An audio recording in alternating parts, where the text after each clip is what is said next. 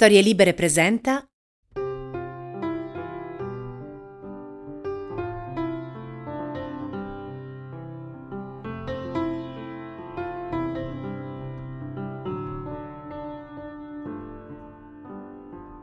L'alfabeto della paura.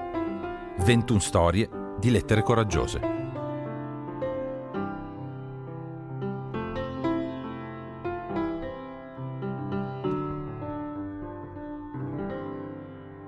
E come estranei.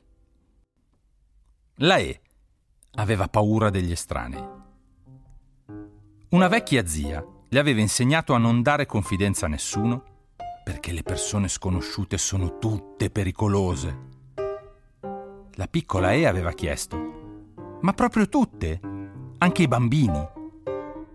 La zia aveva risposto severa, certo, i bambini sono dei piccoli adulti, dei piccoli estranei. Così la E non parlava con nessuno, non salutava, non rispondeva alle domande e non giocava con gli altri se ne stava tutto il giorno con la sua bambola Felicia. Chiacchierava con lei per ore e ore. Prendevano il tè insieme e non dava confidenza ai bambini che correvano in cortile e sembravano divertirsi come matti. Lei invece si annoiava, ma non poteva dirlo a nessuno. Come ti chiami? le chiese un giorno una bambina con i capelli rossi. Non posso dirtelo, rispose lei. E perché no? perché non posso dare confidenza agli estranei. E chi sono gli estranei? Le persone che non conosci, disse la E. Però, se non mi dici come ti chiami, come facciamo a conoscerci? Rimase in silenzio. Non sapeva cosa rispondere. Quando tornò a casa, rivolse alla zia la stessa domanda. Se non posso dare confidenza a nessuno, come faccio a conoscere le persone e capire se sono davvero pericolose? È così e basta, le rispose la zia senza darle nessuna spiegazione. Alla E sembrò strano. Doveva pur esserci un motivo. Il giorno dopo a scuola, come al solito, la E non parlò con nessuno.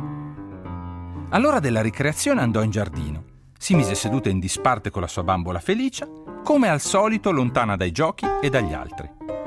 La bambina con i capelli rossi si avvicinò e la le fece un gesto per allontanarla tanto non le avrebbe mai risposto.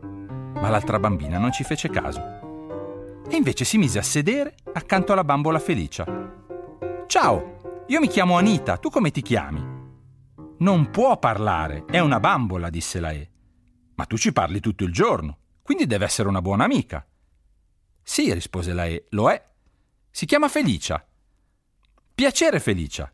Ecco, ora io e lei ci conosciamo e possiamo anche essere amiche e lei ci può presentare, così non saremo più estranee. Giusto, rispose lei. Le due bambine chiacchierarono tutto il pomeriggio. Scoprirono di avere gli stessi gusti.